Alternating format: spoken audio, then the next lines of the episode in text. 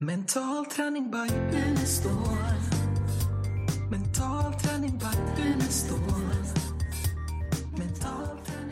Hej och välkomna till podden Mental träning by Unestål. Idag är det en väldigt speciell dag. Eh, Jag kommer att avlägsna mig härifrån och Lars-Erik och Lena, vår nya gäst, kommer att vara med i podden idag. Så Lars-Erik, du får väl ta över härifrån nu. Ja. Yes, hej då! Ja, hej då. Ja, Lena Leisner, välkommen hit. Tack så mycket. Det är en ära att få hit dig. Även om du var här många gånger förr så är det första gången som vi tar en podd med dig och det är eh, en, någonting vi har sett fram emot länge. Eh, Du är så ödmjuk så att det är bättre att jag säger vem du är. en av våra allra främsta eh, sömnforskare i Sverige. Och inte bara i Sverige, du är känd också i, i andra länder och rest mycket på kongresser och så. Så är det någon som man ska intervjua om sömn, då är det du. Och eh, vi har haft förmånen att få känna dig under många år och eh, fått varit mycket imponerade över dina kunskaper och din förmåga att förmedla det till människor.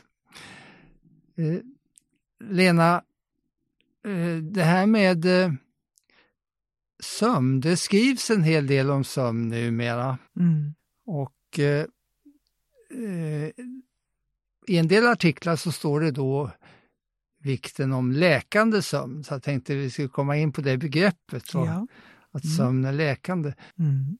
Men en, en eh, fråga som eh, jag vet att du har fått många gånger under åren från människor, det är eh, varför måste vi sova? En del upplever ju att det är liksom slöseri med tiden då. Mm. Vad säger du om det? Ja, tyvärr är det ju så i vårt samhälle idag att vi är jäktade, vi är stressade, vi vill hinna med så mycket som möjligt. Och eh, man tror att man måste då vara vaken så mycket som möjligt för att sömntimmarna är förlorad tid så att säga. Och eh, ingenting kan ju vara mera fel än det som du vet. Och eh, det har ju flera olika orsaker. Eh, för det första så är det ju på det viset att eh, när vi är vakna, varje minut, varje sekund vi är vakna, så bryter vi ner våra celler. Små beståndsdelar i våra celler går åt under vakenheten. Och det krävs sömn för att vi ska bygga upp det på nytt igen. Och redan det säger ju att vi måste sova, annars tar vi ju bokstavligt talat slut. Så är det ju. Eh, sen är det mycket saker som sker under sömnen. Många tror att sömnen är inaktivitet och total vila och så. Det är ju, ingenting kan vara mera fel än det. Det är ju till och med så att delar av sömnen, drömsömnen, REM-sömnen, den är ju mycket mer aktiv än vad, än vad själva vakenheten är egentligen. Och resten av sömnen är kanske lite mera lågaktiv och eh, ämnesomsättningen är inte så uttalad och så under den delen av sömnen.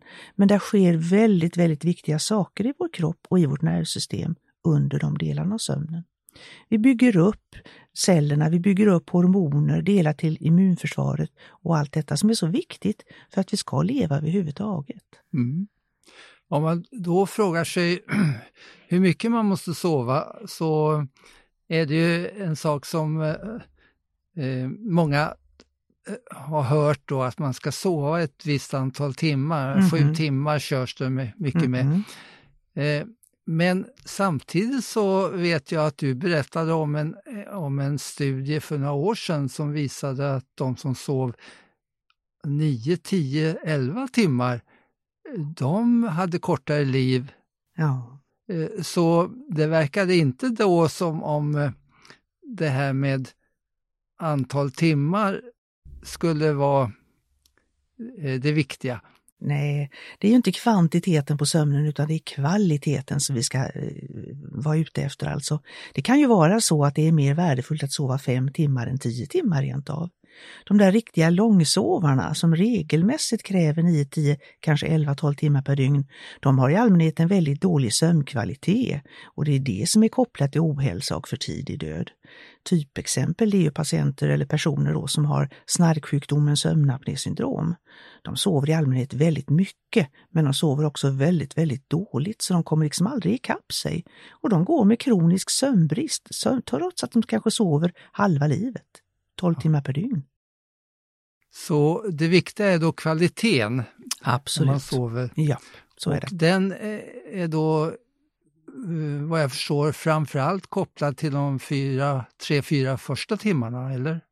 Djupsömnen. Ja och nej. Ehm, Det är ju på det viset att under den första delen av nattsömnen, då har vi djupsömnen representerad. Och Många människor tror att man ska sova så djupt som möjligt så länge som möjligt när man sover, men det är ju fel. En vuxen människa ska ha 20-25 procent av sovtiden i djupsömn. Resterande sovtid den ska ägnas åt ytlig sömn och drömsömn för att de sömnstadierna har också väldigt viktiga funktioner att fylla och de måste få ta plats helt enkelt. Eh, men drömsömnen det är ju den sömnen som har de vederkvickande funktionerna, det är den som gör oss pigg. Det är då man bygger upp hormoner och sådant.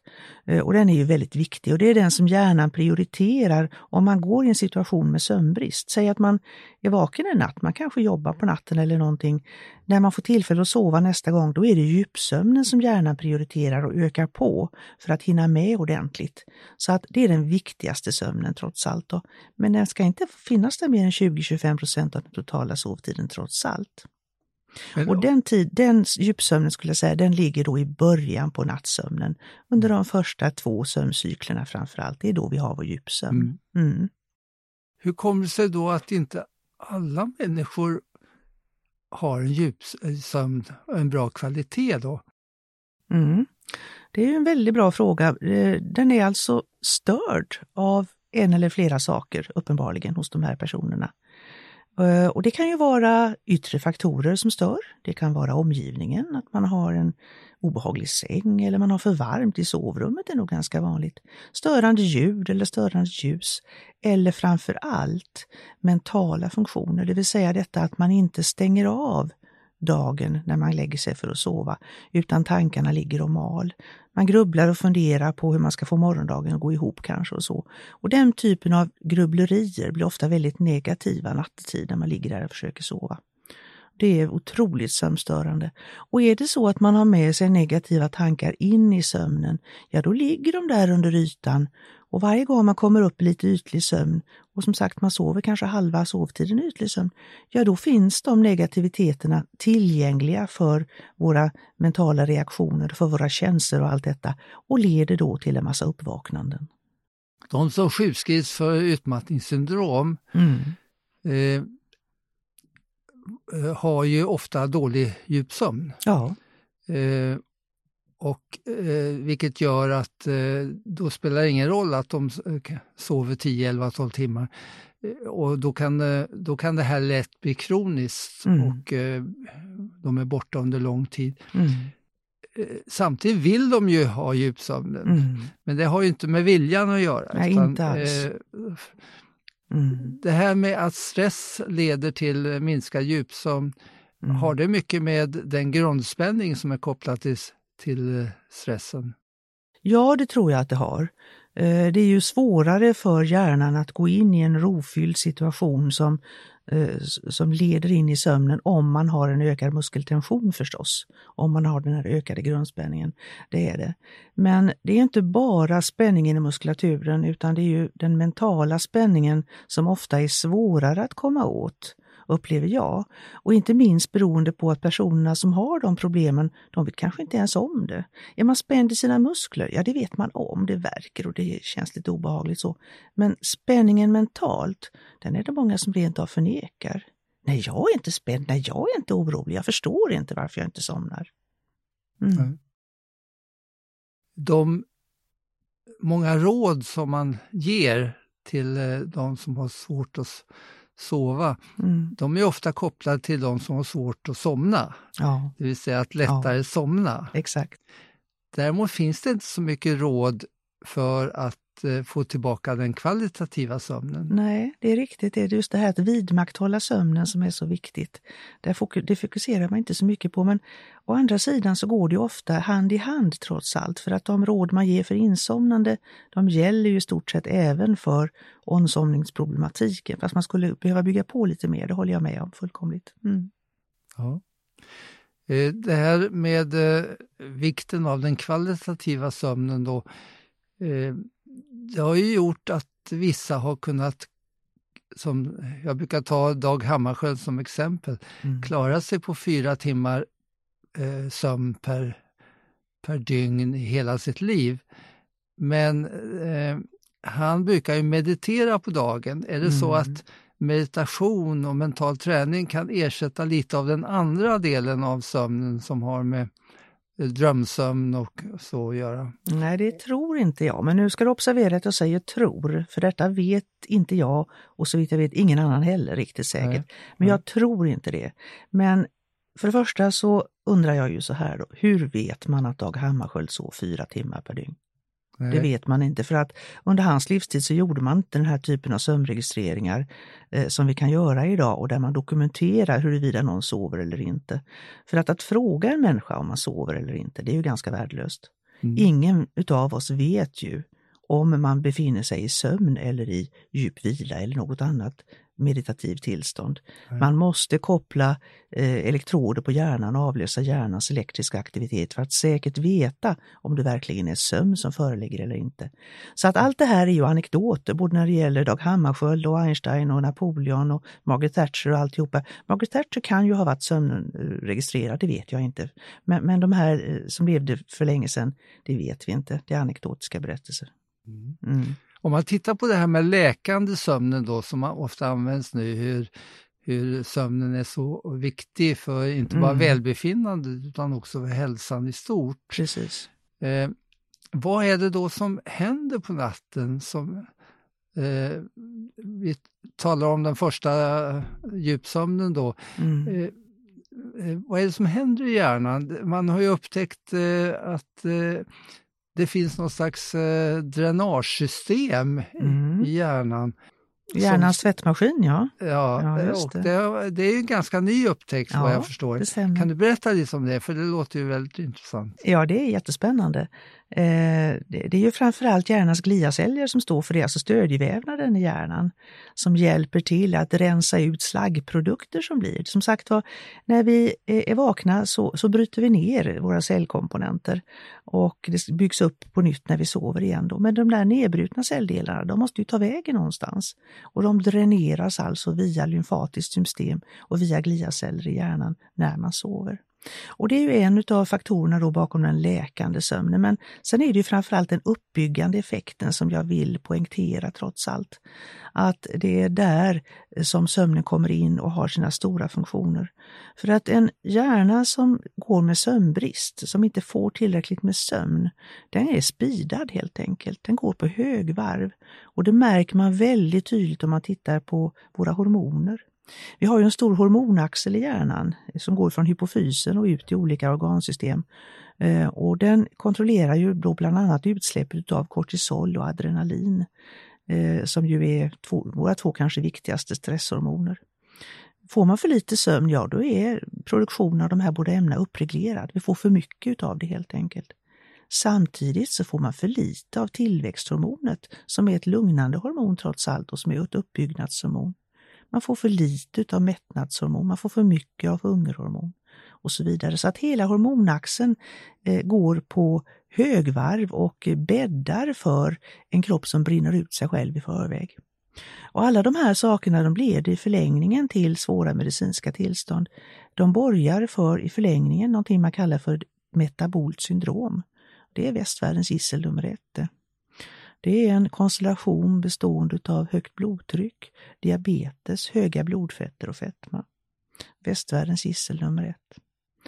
Eh, och varje hjärna som befinner sig i en sömnbristig situation riskerar att hamna i en sån konstellation där våra metabola egenskaper förändras negativt och vi riskerar att drabbas av alla de här sjukdomstillstånden. Du har ju eh, sysslat en hel del med olika sömnstörningar, Ja, bland annat snarkning har du jobbat mycket med. ja. Eh, kan du säga någonting om, om eh, möjligheten att åtgärda det? Mm. Det kan jag verkligen göra. Det är jätteviktigt för det första att ta upp det, så jag är väldigt glad att du lyfter den frågan Lars-Erik. För att fortfarande idag så är det ganska många som drar på smilbandet när man pratar om snarkningar och tycker äh, det här är väl ingenting att bry sig om, det är bara något störande i sovrummet. För det första så, bara störande i sovrummet, det är inte bara. För det betyder ju att är det två stycken som ligger i ett sovrum och en snarkar så är båda förmodligen sömnstörda. Det drabbar dubbelt alltså. Den som snarkar stör sig själv på flera sätt. Dels så medför ljudet av snarkningarna och svårigheterna med att få luft ordentligt till att man får en massa mikrouppvaknanden varje natt. En person som ligger med snarkningar en hel natt kanske har 700-800 mikrouppvaknanden under den natten och det blir aldrig någon kvalitativ sömn utav det. Han hinner aldrig, eller hon hinner aldrig komma ner i djupsömn överhuvudtaget. Men I förlängningen utav snarkningar så utvecklar man också andningsstillestånd, eh, eller på att säga, andningsuppehåll. Och de kan vara så långa faktiskt, de kan vara på flera minuter så att de rent av får benämnas andningsstillestånd. I allmänheten är de inte så långa, de är kanske på 30-40 sekunder, vilket är jättelångt för den då som ligger bredvid och väntar på nästa andetag förstås. Eh, men de andningsuppehållen, de medför ju andra konsekvenser också, för att då sjunker syret i blodet. Och eh, kroppens sätt att tackla det, det är att öka på hjärtfrekvensen. Så att varje gång man har ett andningsuppehåll så stiger pulsen och så får man upp, så, så småningom så upphör då eh, andningsuppehållet. Man börjar andas igen och samtidigt så sjunker pulsen tillbaka till det normala. Så att har den människan 700-800 andningsuppehåll en natt så har man också 700-800 tillstånd med hjärtklappningsattacker. Och det säger sig självt att det hjärtat får slita hårt och det riskerar ju att bli sjukt förstås på olika sätt och vis. Du får ju in många med snarkproblem till kliniken Ja. och eh, får jobba med olika metoder, snarkskenor och allt vad det är. Mm. Kan du ge några eh, råd till, till an, Mm. enkla råd Mm. för att minska eh, Mm. problemet? Eh, Det kan jag göra. För det första så finns det en tydlig association emellan vikt och snarkningar. Eh, och vi vet det att övervikt, ordentlig övervikt, det leder nästan ofelbart till andningsuppehåll och det man kallar för sömnapnésyndrom, då, alltså en, en farlig snarksjukdom. Men det behöver inte vara en ordentlig övervikt utan det kan gälla med bara en 3-4 kilos viktuppgång hos en förhållandevis normalviktig person. Kan också medföra att det plötsligt blir trängre i svalget och snarkningarna leder till eh, minskat eller upphört luftflöde med ökad risk för sjukdom. Så att hålla koll på kroppsvikten är jätteviktigt, verkligen. Sen är det ju många som, eh, eller ja de flesta ska vi väl säga, huvudsakligen har sina problem i ryggläge. Och det där har man ju arbetat väldigt mycket med, att försöka få folk att undvika att sova på rygg. Och Det är lättare sagt än gjort för att vi, de flesta av oss tenderar att rulla över på rygg när man kommer in i djupare sömn. Men det finns olika eh, tekniker för det där också. Folk är ju uppfinningsrika eh, och jag har sett alla möjliga försök att, att eh, stanna kvar i sidoläge och så vidare. Jag hade en kollega en gång som, som hade problem med det här med snarkningar i ryggläge. Och eh, varje kväll så tog han på sig en sån här liten konken ryggsäck på ryggen. För, och det var ju obekvämt då att rulla över på rygg förstås. Den där ryggsäcken hindrade honom. Tycker att det lät lite drastiskt men själv tyckte han själv att det var väldigt mycket bättre att med sova. tennisbollar med den på ryggen. Och, Ja, tennisbollarna de är ju så små vet du, så att konken var nog effektivare. Han Jaha. började med tennisbollar men upptäckte att de, de liksom rullade åt sidan eh, Ja. i pyjamasjackan eller vad han hade dem i. Så att, i ryggsäcken. Det finns speciella madrasser konstruerade för detta som ska förhindra, som är uppbyggda på olika sätt och försvåra ryggläge. Det finns madrasser med sensorer i som, som signalerar, som uh, antingen vibrerar eller utsöndrar ett, ett surrande ljud när man lägger sig på rygg. Uh, och det vet jag inte riktigt, det är jag lite tvega till faktiskt för att då medför ju det ännu fler uppvaknanden så att uppvaknandeeffekten blir ju snarare större om man ligger med en sådan madrass. Men kanske i ett inlärningsskede att det kan ha en viss funktion att fylla. Men framför allt, och det som är så viktigt, är att ta bort skamstämpeln ifrån det där med snarkningar. Det är väl inte skämmigt att snarka? Det är något fullkomligt normalt. Det är så vanligt förekommande, det är normal företeelse. Vi snarkar alla om vi är rejält uttröttade, utmattade. Vi snarkar ännu mer om vi har druckit alkohol exempelvis. Det finns situationer där vi allihopa snarkar, det är inget konstigt med det. Men framförallt vi kvinnor eh, tycker ofta att det är skämmigt. Det är inte så feminint kanske, tror man, att snarka. Och förvisso så är det vanligare hos män och det beror ju på utformningen av svalget och adamsäpplet och detta. Eh, men vi kvinnor, vi snarkar vi också, speciellt när man kommer upp mot klimakteriet och tappar lite östrogen och sådana saker. Då är det lättare hänt att man får problem med snarkningar. Och då ska man söka hjälp för detta, så att man slipper att hamna i en situation med en allvarlig snarkningsproblematik. Det är ju, ju många råd nu som gäller också det här med att förbereda sig för sömnen och, mm. och eh, vad det är som stör med ljus och så vidare. Ja. Kan, det skrivs ju rätt mycket om det så vi ska inte gå in så mycket på det men eh, några allmänna ja. råd där också. Du, jag har ju jobbat över 40 år med sömn och sömnproblem nu och eh, jag har, blivit, jag har fått jättemånga goda råd av alla mina patienter för de är som sagt uppfinningsrika. Och en annan sak jag lärt mig det är ju det att eh, vara väldigt ödmjuk inför det här. Vi är ju så olika funtade vi människor. Tack och lov tycker jag. Det är ju det som är så spännande egentligen med mänskligheten. Vi är så olika. Och var och en hittar kanske sin modell. Eh, jag har slutat att vara dogmatisk när det gäller sådana här saker som med, med ljus och ljud och sånt att göra. En del personer behöver lite ljus i sovrummet för att känna sig trygga och kunna somna, medan andra måste ha det becksvart för att komma in i sömnen. Har man hittat sin modell så är det ju det som är rätt för den personen. En del somnar mycket bättre till ljud av olika karaktär och då kan man tänka sig att ja, en, en behaglig klassisk musik kanske eller vågskvalp eller någonting skulle vara sömngivande och det är det för somliga. Medan andra behöver, andra behöver kanske hård metalmusik för att komma in i sömnen eh, och känna sig tillfreds med det. Då. Så att det gäller att hitta sin modell. Och när man har gjort det, då ska man hålla fast vid den. Att inte vara rädd för att prova på olika sätt. Och när man har hittat, då vet man, aha, det är det som funkar för mig. Och vi behöver någonting som vi känner igen när vi ska somna. Vi behöver en trygghet för insomnandet. Eh, de flesta som har små barn, de har en speciell ritual när barnen ska somna på kvällen. Det kan ha att göra med ordningen, ordningsföljden med avklädning och tandborstning och sådana saker. Det kan vara att man läser en saga eller man berättar någonting. Man läser en aftonbön, någonting, man kanske sjunger en, en vaggvisa.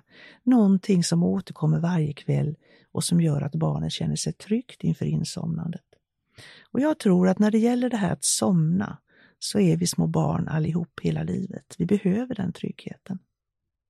Det som var vanligt förr med eh, aftonbön och med eh, mm. man, man, eh, innan man började äta så ja. hade man en bordsbön och så vidare.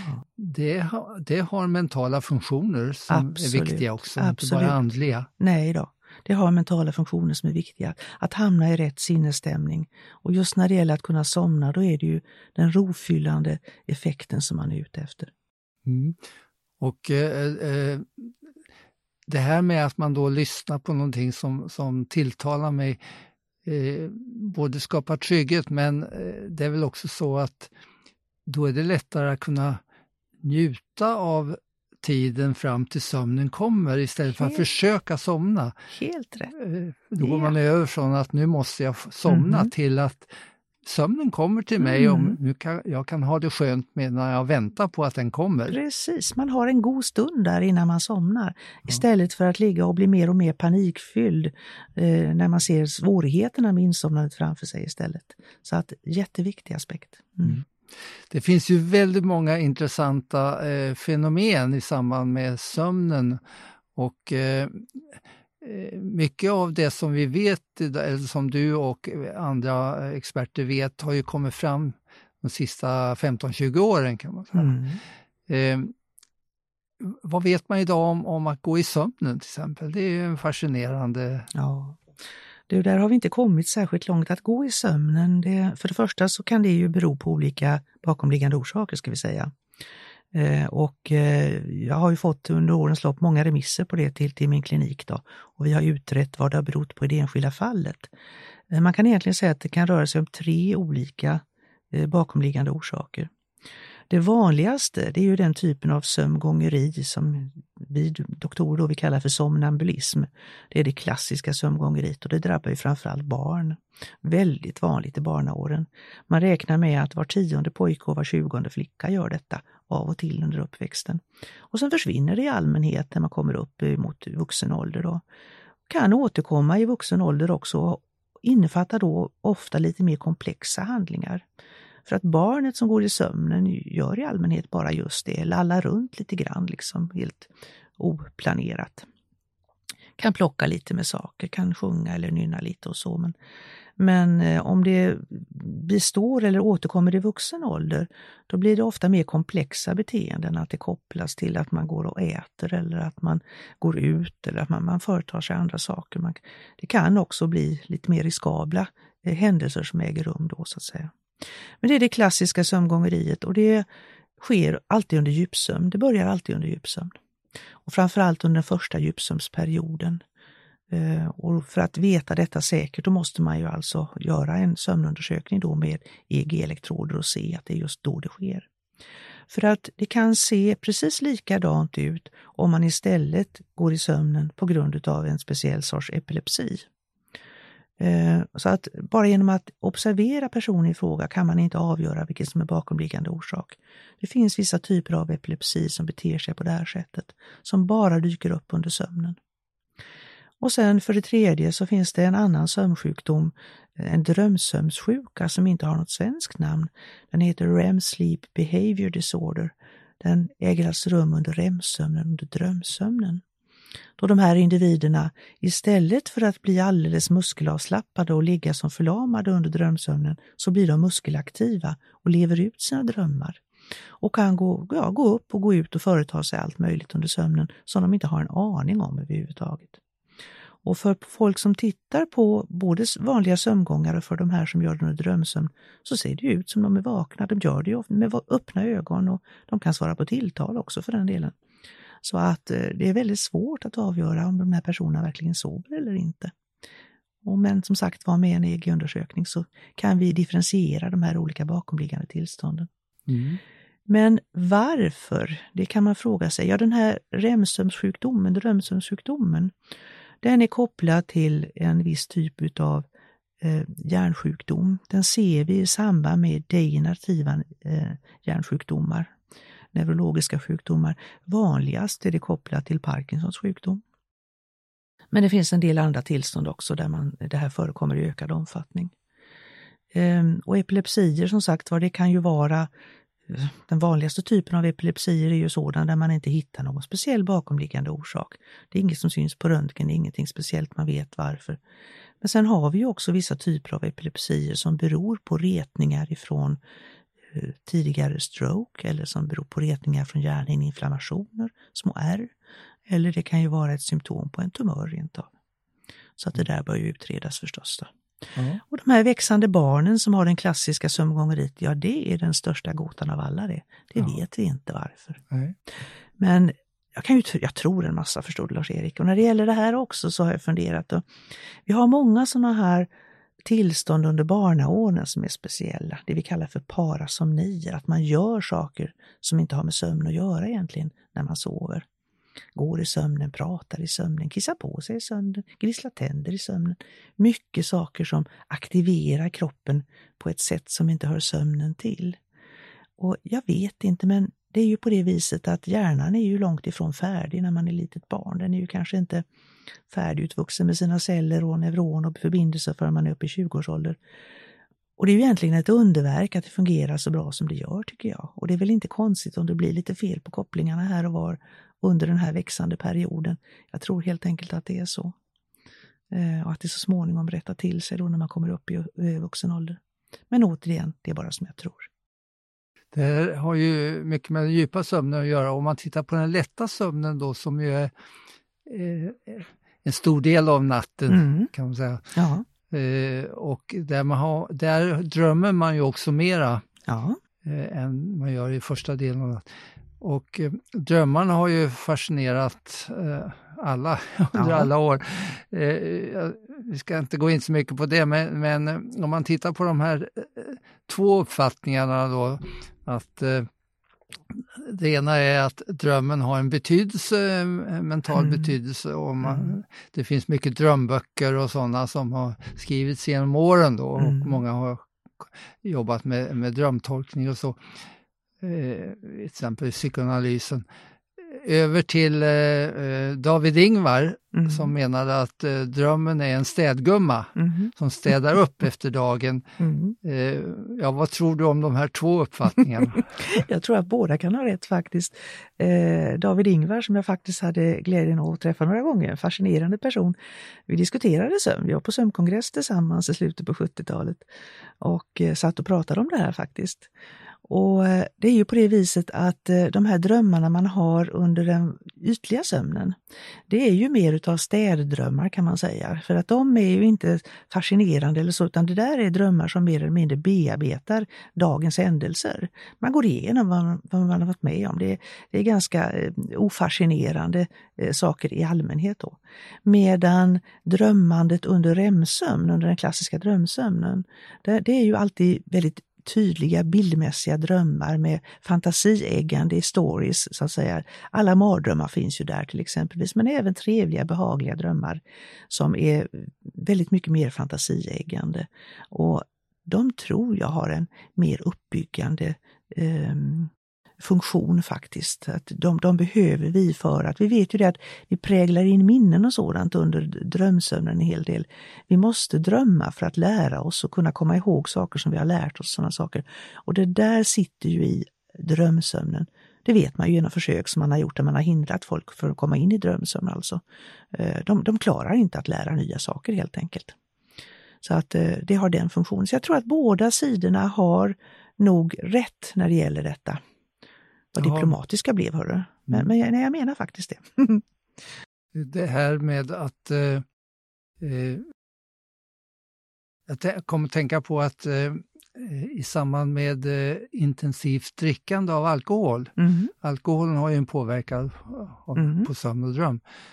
Eh, så när man får ett delirium, Mm. då är det ju våldsamma hallucinationer. Ja. Skulle det kunna vara ett slags eh, utlopp för att man har eh, tryckt ner ju, eh, eh, drömmandet Ja. genom alkoholen? Ja, ja, säkert är det så. Det finns ju också vissa läkemedel som vi ger som trycker ner drömmandet och när man slutar att ta dem så får man ju en rebound och en REM-rebound som vi säger. Ja. Att då kommer det tillbaka ju med ökad kraft. Mm. Eh, Så att det, det, mm. Du var inne på lärandet under natten då. Eh, Det innebär att det är bättre att läsa på kvällen innan man ska sova än på Mm. morgonen om man ska gå och tentera. Det stämmer gott det. Man måste sova på saken som de skrev i den gamla bondepraktikan. För att det man har läst och, och präglat in att det ska fastna i skallen. Så är det. Mm. Mm. Och eh, sovande på saken eh, har ju också då att göra med att eh, eh, människor har upptäckt att eh, idéer kommer och Mm. eh, man, man löser problem på natten. Mm.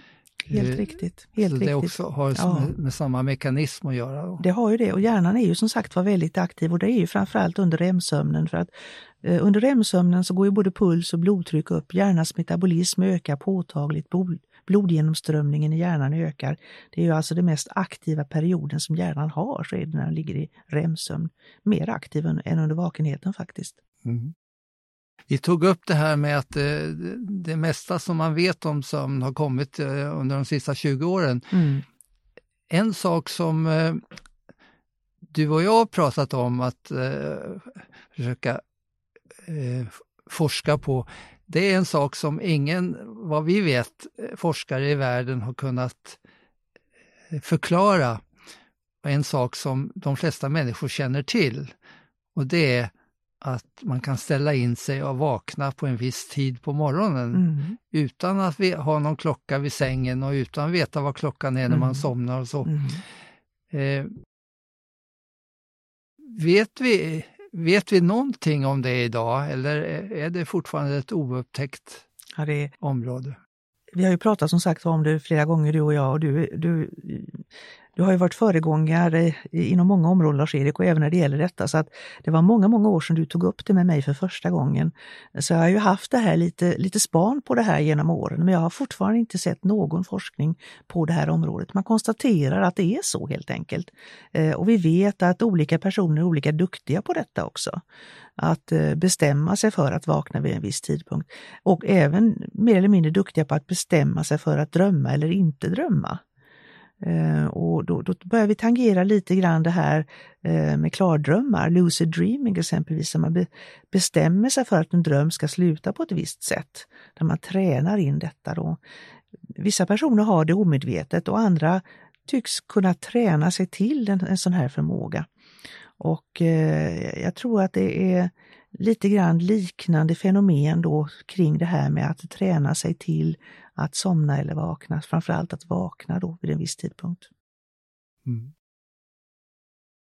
Det finns ju tid och gott hör du och eh, det finns ju så oerhört mycket på det här området att, som intresserar människor också. Det, mm. det har du väl märkt att du jobbar med ett område som är av intresse egentligen för alla människor. Ja, så är det ju verkligen. Ja.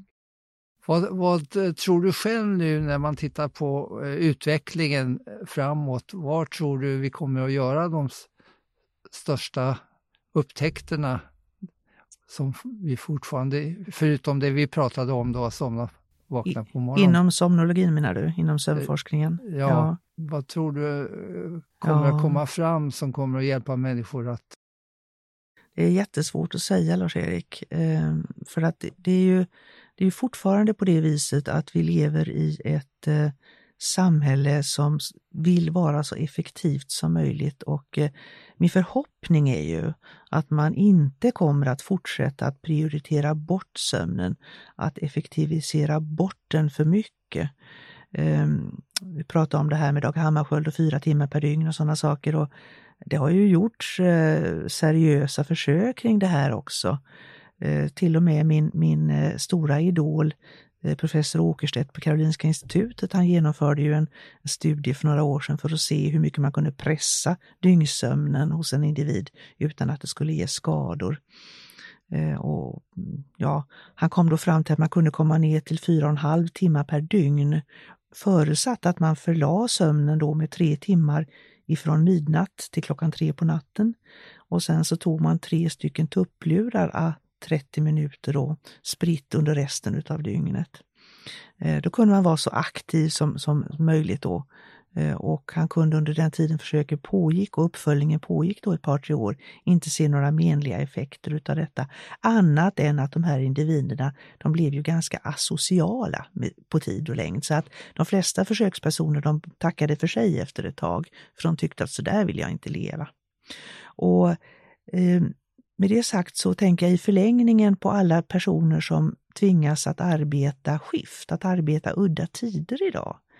Ehm, för 50 år sedan då var det i princip bara utryckningsyrkena som hade arbetare på udda tider och på nattetid och så vidare. Men idag så är det ju industriarbetarna framför allt som är de stora grupperna som jobbar skift och, och på natten.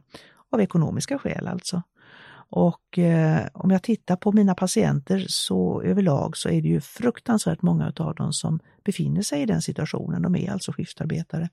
Och eh, vår, men, vår kropp, vår hjärna är inte gjord för det. Vår hjärna är gjord för att ha samma tider ständigt och jämt, sju dagar i veckan. Eh, så att det där leder till problem både med sömnen och med vakenheten den tid man är vaken. Då. Och där har vi ju kommit en bit på väg då vi har ju insett detta att det finns fysiologiska förklaringar till morgon och kvällsmänniskor exempelvis. Det trodde man inte tidigare, man sa att eh, morgonmänniskorna de, de var eh, pigga hurtbullar och, och eh, kvällsmänniskorna de, de, de var ju bara slöa på morgonen och så vidare. Men så är det ju inte. Utan vi vet ju det att morgonmänniskorna de har ett biologiskt dygn som går lite eh, med, med, en rytm på 22-23 timmar, går lite fortare alltså. Och kvällsmänniskornas dygn biologiskt tar kanske 25-26 timmar att gå runt ett varv.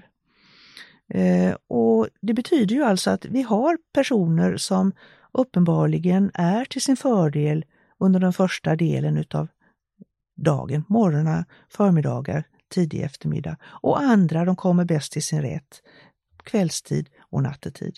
Och där tror jag att industrierna mer och mer kommer att anamma den här forskningen, förstå den och att inte som nu tvinga in alla människor i ett rullande schema hur som haver, utan man tar hänsyn till det. Aha, person A ska, ska jobba förmiddagar, person B ska jobba kvällstid. Då mår individerna bäst och företaget får ut mest av dem också.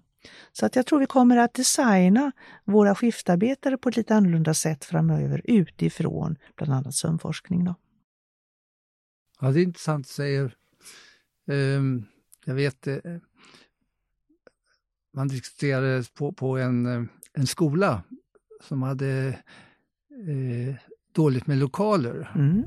Att låta vissa ungdomar komma på morgonen Mm. och de andra på eftermiddagen. Ja, Eh, det, det. det. skulle man kunna använda sådana här saker till att, Precis. att eh, dela upp då. ja precis. Eh, Mm. En fråga just när det gäller ungdomar eh, eftersom eh, många av dem kanske eh, idag eh, ja, är uppe sent och kanske sover mindre än tidigare. Mm. Och eh, nu, nu är det väl så att eh, tillväxthormonet Mm. sker när Mm. man sover Mm. djupt. Ja. Eh, Kan det innebära att eh, vi här i framtiden kommer att ha kortare människor genom att ungdomar eh, sover mindre av djupsömn? Teoretiskt sett så skulle det ju kunna bli så. Sen är det ju på det viset att eh, ungdomarna är väldigt mycket bättre på att ta igen förlorad sömn. Den förmågan avtar med ökad ålder, både tidsmässigt och även när det gäller kvaliteten på sömnen. Eh, en 20-åring har inga problem att ta igen en förlorad nattsömns djupsömn, medan en 60-åring ja, kanske sover lika länge, men men den sömnen är då av betydligt ytligare karaktär.